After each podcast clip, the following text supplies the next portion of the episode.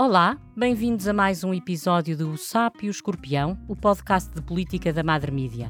E porque na vida, como na política, é difícil fugir à nossa natureza, hoje vamos falar dos resultados das eleições em Itália e das implicações para o país e para a Europa de um governo liderado pela extrema-direita.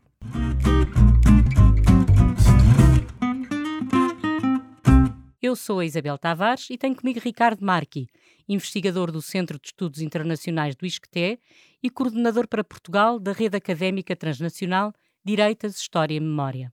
Olá, Ricardo, bem-vindo. Obrigado pelo convite. Antes de avançarmos, eu gostaria de fazer uma breve apresentação. O Ricardo nasceu em Pádua, Itália, pouco antes do 25 de abril de 1974, e a sua vinda para Portugal, mais do que uma escolha, foi uma coincidência. Era verão, foi à universidade saber como poderia pagar menos propinas, mas a funcionária da secretaria só sabia de Erasmus e precisava de fechar as duas últimas bolsas que tinha para entregar. Uma das bolsas era para Lisboa, a outra para Reykjavik. Como a Islândia estava fora de questão, imagino que pela falta de sol, escolheu Lisboa e acabou por ficar um ano na Universidade de Lusíada. Foi assim? Foi exatamente assim. Mais que pela falta de sol, foi pela falta de dinheiro. Reykjavik é muito mais cara que Lisboa na altura. Na altura era fenomenal para nós italianos, Lisboa, em termos de custo de vida. Agora um bocado menos. Agora já começa a ser mais parecido. exatamente, muito mais. Uhum. Giorgia Meloni, dos Irmãos de Itália, Fratelli d'Italia, venceu as eleições e vai governar em coligação com o Matteo Salvini, da Liga, que foi ministro do Interior, e com Silvio Berlusconi, do Força Itália, o milionário ex-primeiro-ministro, que faz 86 anos e que tem o dobro da idade dos restantes e dispensa mais apresentações. De Portugal a Moscou, da esquerda à direita, ninguém ficou indiferente à vitória de Meloni, com 26% dos votos, quase 44% tudo somado, um resultado que marca a chegada de uma mulher ao poder e também o regresso da extrema-direita, num país que tem Mussolini a liderar 20 anos de má memória. Como é que, porque me lembro que numa entrevista me disse que a direita radical não é o bicho-papão e há fenómenos mais perigosos para a democracia, quem é que tem medo de Giorgia Meloni e porquê? Vamos ver, podemos enquadrar rapidamente Giorgia Meloni na storia da direita radical italiana, se é mais fácil perceber de quem estamos a, a falar. Em primeiro lugar, a direita radical italiana é uma cultura política importante na storia da República eh, Italiana desde o seu começo. Os fascistas em democracia eh, começaram a apresentar-se às eleições na Itália desde 1948 e já aí entraram no parlamento italiano, onde permaneceram ininterruptamente até 1992 attraverso di un partito che si chiamava Movimento Sociale Italiano, un partito con un patrimonio elettoral de 2 milhões de eleitores e 5% de votos. Em 92, como sabem, a Itália passa da Primeira à Segunda República, com o ruir da Primeira República debaixo dos escândalos de corrupção, e, portanto, uma grande quantidade de eleitores italianos que antes eram afecto, por exemplo, à democracia cristã, ao Partido Socialista, ao Partido Liberal, a outros partidos, eh, ficaram em liberdade, ou seja, outros eh, referentes políticos. E na direita encontraram referentes políticos na eh, Forza Italia de Silvio Berlusconi, uhum. na Lega Nord, Partito Secessionista do Nord, na altura di Umberto Bossi, e no tal Movimento Sociale Italiano, che per l'occasione trasformò-se in Alleanza Nazionale. Questo quer dizer che a direita radical italiana, naquell'anno, 94 per la passa de 5% para 15%, 14-15%. E aí tem um problema. Diz, bom, este 14, 15% já não são os neofascistas italianos, já não é um eleitorado que se revê na tradição do, dos fascistas em democracia. E, portanto, temo que reelaborar a nossa oferta política para encontro a esses novos eleitores interessados em nós. Giorgia Meloni nasce e cresce politicamente nesta fase storica eh, da politica italiana. Oggi Giorgia Meloni tem 45 anni, nell'altura tinha 20 anni e torna a essere militante desta alleanza nazionale. Comincia a fare la sua carriera politica aos 20 anni nas primeiras filas das organizações juvenis da Alleanza Nazionale, che são solitamente, come todos os partidos, mais radicais que não o próprio, o próprio partido. Ma questo quer dizer que Giorgia Meloni passa todos os anos 90 e o princípio dos anos 2001 neste clima de transformação formação da direita radical italiana ao encontro do seu eleitorado que está a aumentar. Não esquecemos que Giorgia Meloni, aos 29 anos, para o princípio dos anos 2000, foi vice-presidente do Parlamento italiano e aos 31 anos foi ministro da eh, Juventude e, portanto, ela é uma mulher que tem uma grande experiência institucional na política ao mais alto nível. Quando, em 2012, depois de uma parêntese dentro do Popolo delle Liberdade, mas não vamos falar disso, sai do partido juntamente com quadros da antiga Alleanza Nazionale e novos quadros da direita liberale e da direita conservadora para fundar eh, Fratelli d'Italia, fonda questo nuovo partito esattamente questa idea, un partito di direita che falasse as differentes direitas que estavam disponíveis no mercado eleitoral. Ao princípio foi difícil, né? conquistaram 1%, 3%, 4% dos votos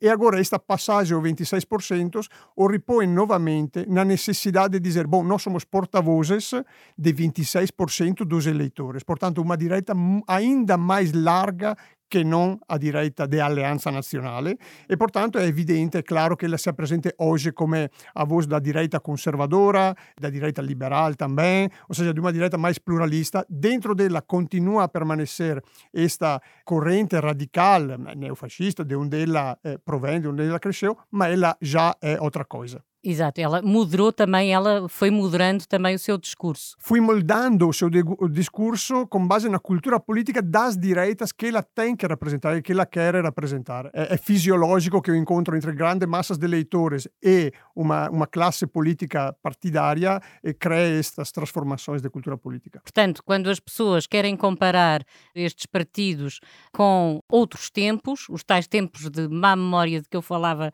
no início, é uma má comparação isso não voltará a repetir-se ou não? Ou pode... Não, não, isso é, é evidente que isto é uma, um, instrumento da polêmica política que serve, neste caso, aos, aos adversários de esquerda, de extrema esquerda, mas muitas vezes também aos, aos adversários centristas ou aos próprios colegas de coligação de centro-direita quando querem pôr algum trabalho ao crescimento desta direita que alguns chamam de populista de protesto. Né? Uhum. Já estamos, no caso de Fratelli d'Italia, em uma fase já não de populismo de protesto, mas exatamente de governo e di proposta. Portanto, na polemica politica percebe-se perfeitamente a lógica, agora non, non colla minimamente com a realidade política deste partido e, em particular, desta líder. Pois, mas, no entanto, continuam a comparar, por exemplo, o discurso que ela fez de vitória, compararam logo com Donald Trump, o Make America Great Again, não é? Por ela ter falado no orgulho em ser italiano, na União, mas também podiam se calhar ter comparado com o discurso do Marcelo Rebelo de Sousa no 10 de junho, que também falava no elogio ao povo que construiu Portugal, não é? E que se espalhou pelos oceanos. Sim, beh, a ideia de mm, eh, colar uma visão patriótica, o amor mm. pela própria identidade e a vontade de fazer política para o bem da própria nação com uma imagem fascista, explica mais de quem levanta esta crítica que não de quem a recebe. Exato. Então, o que podemos esperar de Giorgia Meloni e da sua liderança? Bom, come stavo a dizer, Giorgia Meloni è una mulher de longo curso na política, mm, uma mulher com grande experiência na política institucional de primeira linha, é principalmente uma líder política realista e pragmática. Portanto, eu creio que aquilo que podemos esperar no imediato é eh, uma, a formação de um governo que principalmente se preocupe de dois eixos.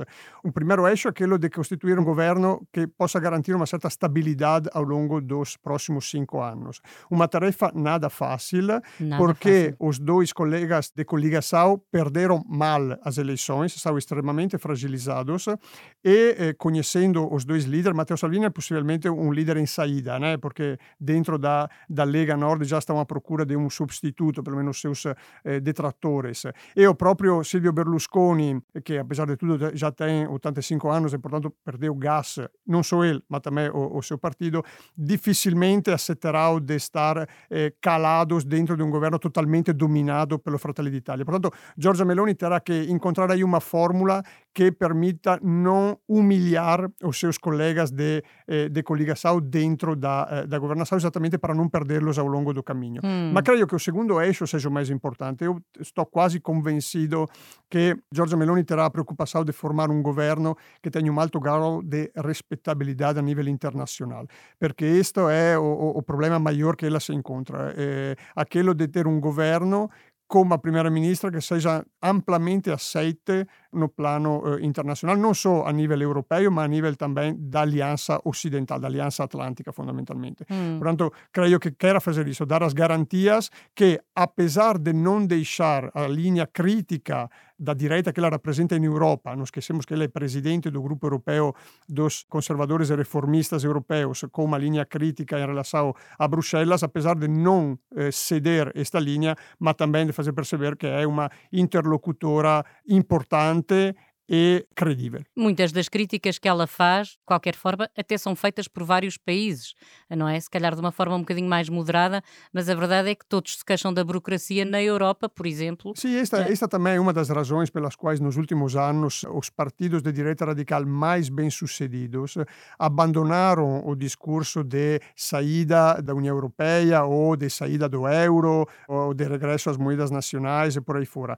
Por quê? Porque dentro do próprio âmbito da União Europeia, abriu-se uma margem de manobra para a crítica muito mais amplo, muito mais flexível, e, portanto, é possível hoje em dia fazer oposição radical à elite de Bruxelas dentro, dentro da própria União Europeia. E, portanto, e para além disso, estes líderes, ao crescer os partidos deles, né, aí era um encontro de eleitorados de dois dígitos, né, 15, 20, 30%, perceberam que este eleitorado não é anti-europeísta a partida. Né? Mm. Eh, não quer a destruição da União Europeia, não quer o regresso às moedas nacionais. Quer uma melhor Europa, uma, melhor, uma Europa que de fato faça aquilo que prometeu, ou seja, -hmm. melhorar as condições dos cidadãos e, e tornar-se mais competitivas que não as políticas eh, nacionais. Portanto, eh, moldaram a oferta política deles em relação à Europa também com base na demanda política que vinha deste largo eleitorado. Aqui existe também um lado dos que acreditam que, estando dentro da Europa, é mais fácil começar começar a minar por dentro,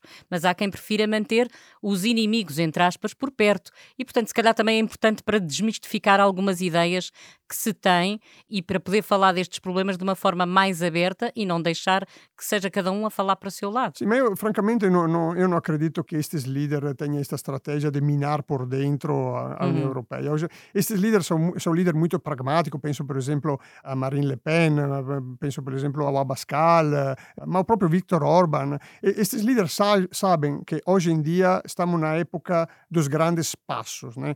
E a Europa, aliás, em comparação aos grandes grandes player come a Russia, come a Cina, è un spasso relativamente pequeno che si torna un bocado mais grande dentro da Aliança Atlântica. Portanto, pôr em discussão estes grandes passos, mesmo a medida da União Europeia, é, é um absurdo total que não cola com o realismo político destes homens, que são homens de poder, são homens de governo, não são uhum. homens de franjas lunáticas de oposição. Há bocadinho estava a dizer que ela vai ter que ganhar credibilidade internacional também. Mário Draghi era respeitadíssimo dentro e fora do país ela vai estar um bocadinho, talvez, debaixo de fogo por isso, não?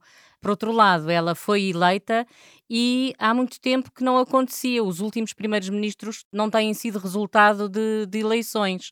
Sim, isso vai ter um preço ou não? Uhum, é exatamente isso. O Mário Draghi, vamos ver, o Mário Draghi era vendido por todos eh, os, os meios de comunicação internacional como o italiano com maior prestígio a nível mundial.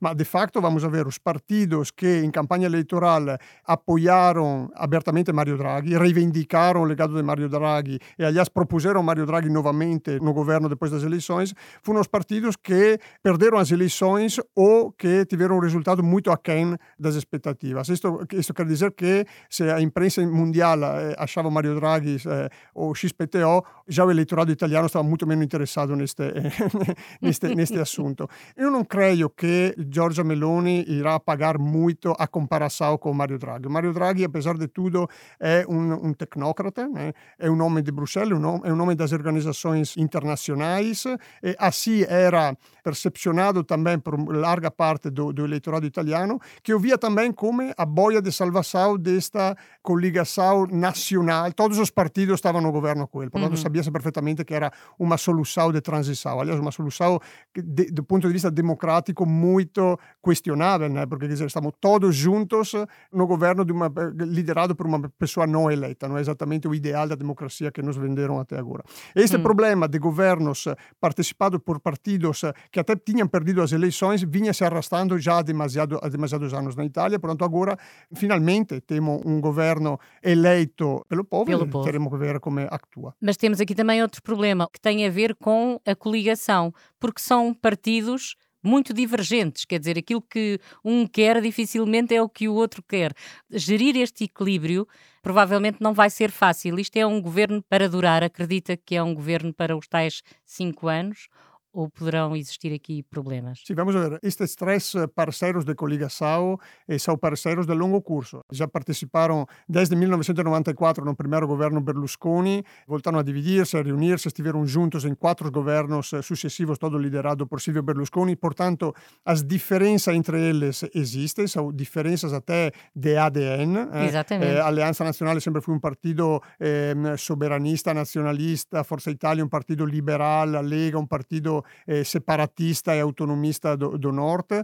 Nesta campanha eleitoral em específico, fizeram emergir ao longo da campanha eleitoral diferenças em temas eh, desde a economia até a política internacional, mas até temas eh, que teoricamente deveriam ser comuns como a imigração, mas creio eu que foi mais uma estratégia para tentar de segurar o próprio eleitorado, a dizer atenção, eu sou diferente do meu vizinho ao lado, vote para mim porque tenho uma, uma emenda um hum. bocado mais saborosa. Né? Eh, Embora os outros isso. tenham perdido eleitores. Sabiam já, sabiam já que iriam perder eleitor e, portanto, a única maneira de, de perder o menos possível era diferenciar-se da agenda de, de, de Giorgia Meloni. Agora, Giorgia Meloni é evidente que terá esta, como já dissemos, esta dificuldade de manter uh, a coligação compacta e ela dovrà fazer não só uh, encontrando uma agenda de governo que vai ao encontro das vontades dos, dos seus dois parceiros, mas também uma agenda de governo, como já dissemos, que seja aceita na, na, na comunidade internacional. Por, isto por quê? Porque, como é previsto, nós iremos ter um 2023 muito complicado do ponto de vista econômico, econômico. principalmente da economia, eh, com as consequências da guerra da Ucrânia, e, portanto, muitas das medidas de recuperação econômica, ou pelo menos de proteção das camadas eh, populacionais até mais enfraquecidas, necessitarão muito provavelmente da ajuda eh, internacional, ou pelo menos de políticas concertadas a nível eh, internacional. Portanto, toda a linha de governo, principalmente em matéria econômica, deverá deverá respeitar estas duas linhas, os aliados internos e o Conselho Internacional. E temos de ter em conta que ela não vai ter só essa diferença de, de ideologia entre os três partidos da coligação, mas vai ter a oposição da oposição, portanto, dos outros partidos todos. E aí, com certeza, vão usar até estas diferenças da coligação para. Vai usá-lo, mas eu creio que não, nesta primeira fase. Uhum a oposição da oposição será a menor preocupação de, de Giorgia Meloni, por duas razões. Primeiro, porque, em virtude da lei eleitoral, eles garantiram, o centro-direita garantiu Sim. uma maioria estável, quer na Câmara dos Deputados, quer no Senado da República. Em segundo lugar, porque todos uh, os partidos de oposição que entraram no parlamento entraram bastante fragilizados. O partido centrista de uh, Renzi e de Calenda esteve aquém das expectativas, eh, estava a pensar de ultrapassar o 10%, está entre 7% e 8%, portanto eh, uhum. terá que decidir qual irá ser o seu futuro, se permanecer ou, pelo contrário, encontrar outras fórmulas. O Partido Democrático vai entrar agora em um longo processo de reformulação interna, o líder está de saída, o Congresso possivelmente é esperado para fevereiro e dovrà decidir quem é a sua nova liderança uhum. e principalmente qual é a sua nova linha política, porque a linha política que apresentaram nestas eleições foi desastrosa, linha política e comunicação política.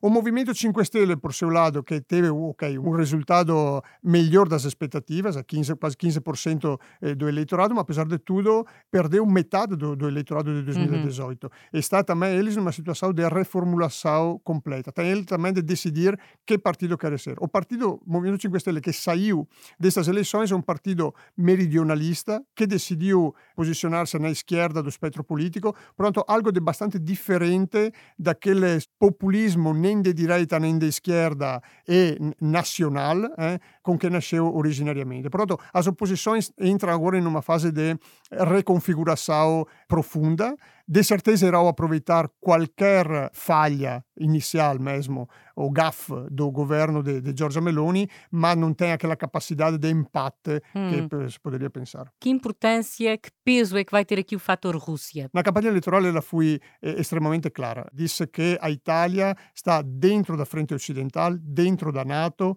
empenhada nas sanções contra a Rússia, não pôs minimamente em discussão as sanções, aliás aí foi a distinção a Lega de Matteo Salvini, Matteo Salvini, pelo contrário, tiene un discorso de Muito crítica às, eh, às sanções, a Giorgia Meloni assolutamente no, e in virtude de, do seu realismo e do seu soberanismo também. Ela disse, o discorso dela foi, eh, foi muito simples, atenção que se a Itália sai da frente ocidental e da frente das sanções contra a Rússia, a frente ocidental não perde muito, a Itália perde muito perché fica isolada. Portanto, mesmo per una questione del realismo, nós estamos 100% eh, integrados dentro da frente ocidental, dentro da NATO, dentro da politica das sanções. Paralelamente a isso, non deixo todavia di criticare quer a União Europeia, quer o aliado eh, norte-americano nesta avventura contra a Rússia, perché diz, bom, se deve haver questa solidariedade de bloco contra, uhum. contra a Rússia, deve haver também uma solidariedade em relação aos, aos países que estavam a sofrer mais, o embate da, das coisas. Portanto, ela criticou muito a especulação da Bolsa de Amsterdão, por exemplo. Como é que a União Europeia deixa a Bolsa de Amsterdão eh, especular desta forma sobre as, as energias, sobre o gás, sobre a eletricidade. Como é que os Estados Unidos, que são nossos aliados, estão a vender o gás aos países europeus o triplo do preço que era antes da, da guerra. Portanto, ela conseguiu, por estes dois planos, o plano da fidelidade total à frente ocidental, mas também também a crítica okay. aos, aos, países. E eu acho que esta será a linha que irá seguir também como líder do governo. Hum. A, a, democracia tem destas coisas. Eu, em minha casa, costumo dizer a brincar que é uma democracia até fazerem todos aquilo que eu quero. A verdade é que Meloni ganhou democraticamente, mas levantou-se um coro de críticas de muitos outros países como se não fosse um resultado justo. Porquê é que nós temos esta tendência de acusar em vez de desmistificar, de criar um problema que pode ser um problema, de facto, se depois se usar o poder para, de alguma coisa, corromper aquilo que são os valores democráticos. Durante a campanha eleitoral, há poucos dias da, da, das eleições, eh, o filósofo francês eh, Bernard Henri Lévy foi entrevistado pela televisão pública italiana e diz abertamente que un voto popolare maggioritario per una forza come eh, implicitamente Fratelli d'Italia è un voto che non deve essere rispettato. Mm. Questo è un discorso fondamentalmente che tem una parte da schierda intellettuale e da schierda politica. Allora, io dico, questo discorso che tem perlomeno a 30-40 anni, qual è il risultato di questo discorso? Questi partiti non furono minimamente eh, belliscados por este alerta watchdog eh, in relazione eh, perigos que aí vêm. Os eleitores têm a maturidade e a capacidade nas democracias ocidentais hoje em dia para avaliar as propostas políticas e para avaliar as, as credibilidades dos líderes e deram em mais, em mais de uma ocasião resposta a isso. Veja-se Marine Le Pen, veja-se Abascal em Espanha, veja-se os democratas suecos eh, nas últimas eleições na, na, na Suécia, veja-se hoje em dia Giorgia Meloni. Outro ponto, reparamos na diferença que há passado apenas 20 anos atrás. Mm. princípio do século XXI, não sei se se lembram, Jörg Haider teve a possibilidade de entrar num governo de coligação na Áustria. Jörg Haider, líder da FPO, portanto, do Partido da Direita Radical Austríaca, e naquela altura a União Europeia até ameaçou sanções contra a Áustria por essa decisão da, do, do eleitorado uh, austríaco. Hoje em dia, aquele governo não se fez, não se fez por essa razão. Hoje em dia seria impensável uma tomada de posição deste nível aqui. Giorgia Meloni sarà eh, indigitada como primeiro-ministro e será líder da, da, do governo na Itália. Mas a minha pergunta tinha uma hum. razão de ser, é porque nós, nós sabemos que tem acontecido em alguns países, até europeus, este corromper este desgaste dos valores democráticos e do primado da lei, que nem sempre há travões e contrapesos. O medo, eu suponho que vem daí, é de que a Itália possa acontecer a mesma coisa. Nós temos, um, nós não é que estamos a dar um tiro no escuro. nós temos eh, dados empíricos, quando fazemos análise política, que nos dizem com quem é que estamos a lidar. Né? Eh, estes partidos não surgiram ontem. Estes partidos estão no governo da Itália desde Alguns 1900... surgiram ontem, neste caso não. No, no caso italiano. No caso uhum. italiano, Fratelli d'Italia surgiu ontem, no sentido que surgiu em... Ah, surgiu ontem come, come capacidade sim, eleitoral. Sim. Mm, surgiu ontem até ver, porque, repito, a Aliança Nacional já tinha 15, 16% de, de eleitorado. Esta, esta, a classe política que está à volta de Giorgia Meloni governa juntas de freguesias, comuns, regiões italianas há décadas.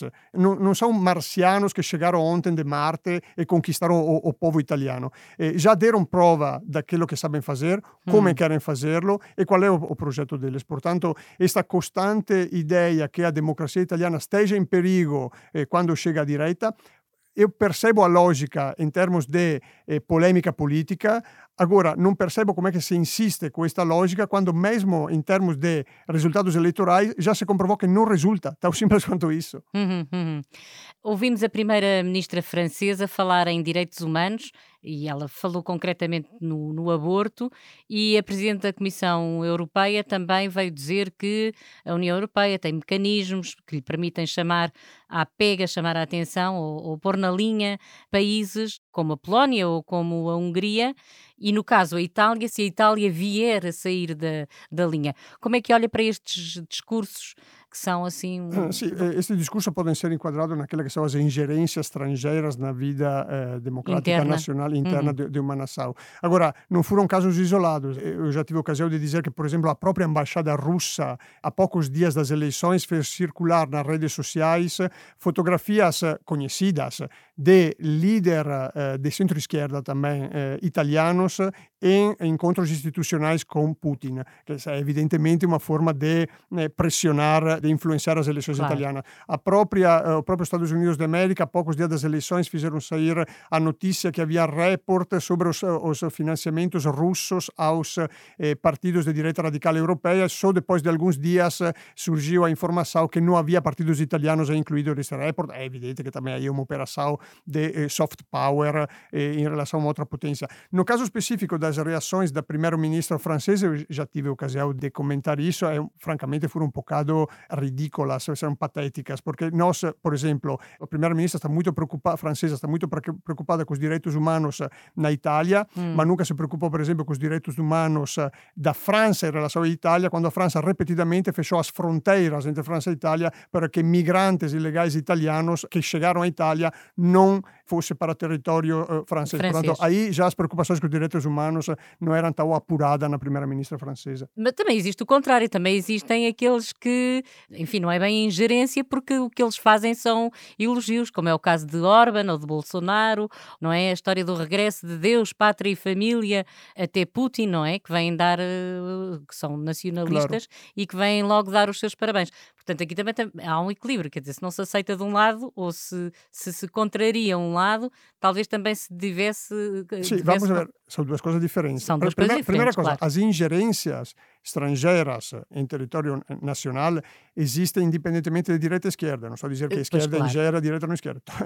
Todos, os, eh, todos fazem ingerências internacionais quando o assunto é importante, como no caso de uma potência co uhum. como a Itália. Agora, felicitar a eleição de um deputado da mesma família política, mais ou menos... Aqui não era bem por eh, felicitar, não... aqui era pela maneira como se agarra, naquilo em que se agarra para felicitar, que às vezes até pode não ser benéfico neste caso para Meloni, se calhar. Sì, eh, beh, por exemplo, nós reparamos que eh, durante a campanha eleitoral Giorgia Meloni não chamou nenhum líder estrangeiro da direita radicais eh, a suportarla na Itália. Eu creio que isso foi bastante estratégico porque sabe que o povo italiano não está minimamente interessado em ver eh, Viktor Orban ao lado dela ou Abascal, não porque tenha nada contra eles, mas porque não é uma mais-valia e, aliás, pode ser um instrumento né, da, da, oposição para atacar. Portanto, todas essas declarações de um lado e do outro são muito estratégicas, muito, fazem parte da polêmica política, do combate político normal, mas é importante analisá-lo não vendo só o diabo de um lado e os anjinhos do outro. Do outro, pois claro. Existe uma correlação entre a gestão da pandemia, se ela foi má ou se ela foi boa, e aquilo que está a acontecer, a, subida, o aumento das direitas radicais em diversos essa, países? Essa é uma pergunta interessante, me foi feita também há, há pouco tempo. Ao princípio do, do, período da pandemia, surgiu o boato que a pandemia teria dado cabo dos populismos eh, de direita, principalmente. Por quê?